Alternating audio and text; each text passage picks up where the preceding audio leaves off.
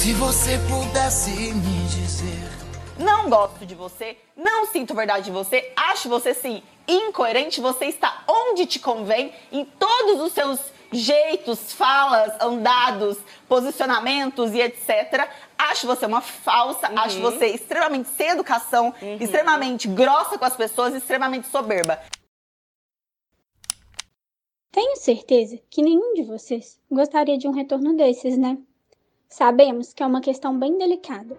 Por isso, no episódio de hoje, nós, monitoras da metodologia ativa da Faculdade da Saúde e Ecologia Humana, iremos abordar as metodologias eficazes para um feedback adequado.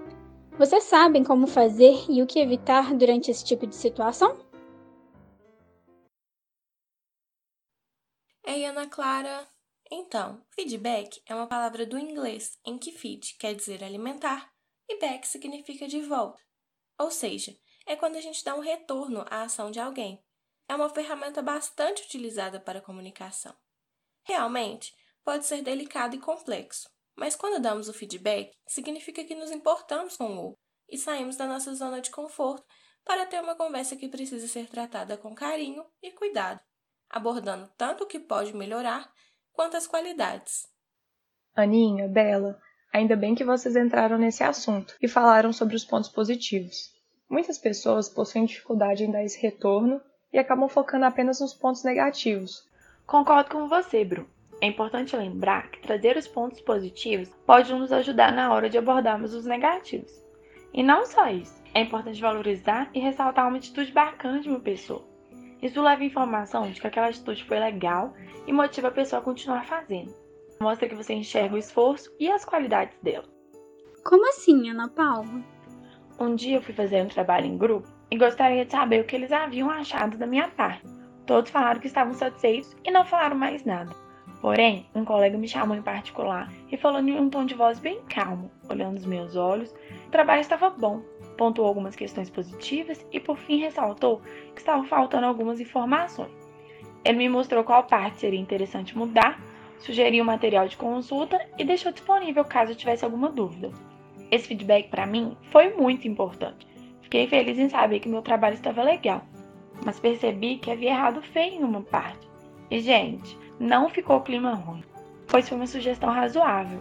Ele me orientou como poderia corrigir, não me expôs na frente dos colegas e utilizou palavras e posturas corretas. E como você mesmo disse, dar e receber o feedback não é algo fácil. Apesar de eu ter errado, fiquei muito feliz por ele ter conversado comigo e me ensinado. Realmente, esse retorno, sair da sua zona de conforto, demonstra uma postura madura de ambas as partes. Dar um feedback não é só saber falar bem ou falar mal.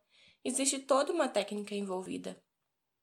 Inclusive, lá na faculdade, durante o OSCE, fazemos isso com os alunos que estamos acompanhando e nos preparamos para isso. É um momento importante para todos os envolvidos. Devemos lembrar que é uma situação complicada e que não estamos ali para julgá-los, e sim para ajudar no seu crescimento profissional. É isso mesmo, meninas. Durante o teste, só observamos o aluno e fazemos anotações comparando o esperado com o produzido. Ao final, em um ambiente adequado, em particular, chamamos o aluno pelo nome, usamos um tom de voz e expressões adequadas e com uma postura confiante, perguntamos como o aluno acha que se saiu e se faria algo de diferente. Explicamos que a nossa atuação é imparcial e aplicamos o método chamado sanduíche. Falamos os pontos positivos, abordamos os negativos e depois reforçamos os positivos. É importante perguntar se o aluno possui alguma dúvida e se ele entendeu a mensagem que você queria passar. Muito bem, devemos lembrar também que tudo deve ser feito sem expressões de julgamento, calmamente, e podemos até dar exemplos de erros cometidos por nós mesmos. Além disso, oferecer sempre a alternativa correta ou instruir qual era a linha de raciocínio que deveria ter sido seguida. A palavra que devemos ter em nossa cabeça é empatia.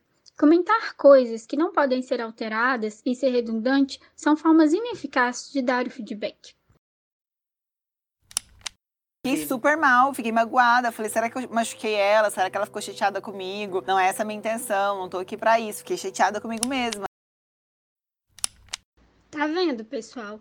A Rafa se sentiu mal após esse feedback. Afinal, existe uma forma apropriada de fazê-lo, né? Desde o ambiente, tom de voz, postura, quanto às palavras usadas e as possíveis soluções. Sendo assim, não use palavras agressivas, tom de voz crítico ou debochado. E além disso, criticar sem sugerir algo que possa melhorar. Reitere sempre as coisas boas já feitas por essa pessoa. Estimule a crescer, para assim melhorarmos as relações interpessoais em nossa comunidade, seja em casa, no trabalho ou na faculdade.